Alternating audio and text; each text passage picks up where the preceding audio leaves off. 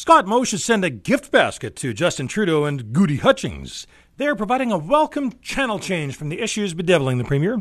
That pronoun policy that was supposed to be a quick and easy win turned into political quicksand.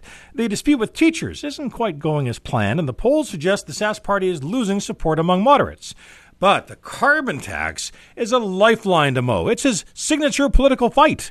When he accepted the party leadership, Moe promised never to impose a carbon tax and referenced Trudeau the Elder by warning Trudeau the Younger, just watch me. So Trudeau dropping the tax on home heating oil for patently political reasons destroys the facade the carbon tax isn't political.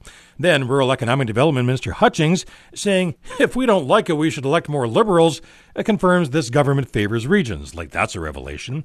For Moe, refusing to collect the carbon tax on home heating could ensure a popular political fight with enough legs to last into next year's provincial election. Just the sort of topic to make people forget about things like pronouns. I'm Murray Wood.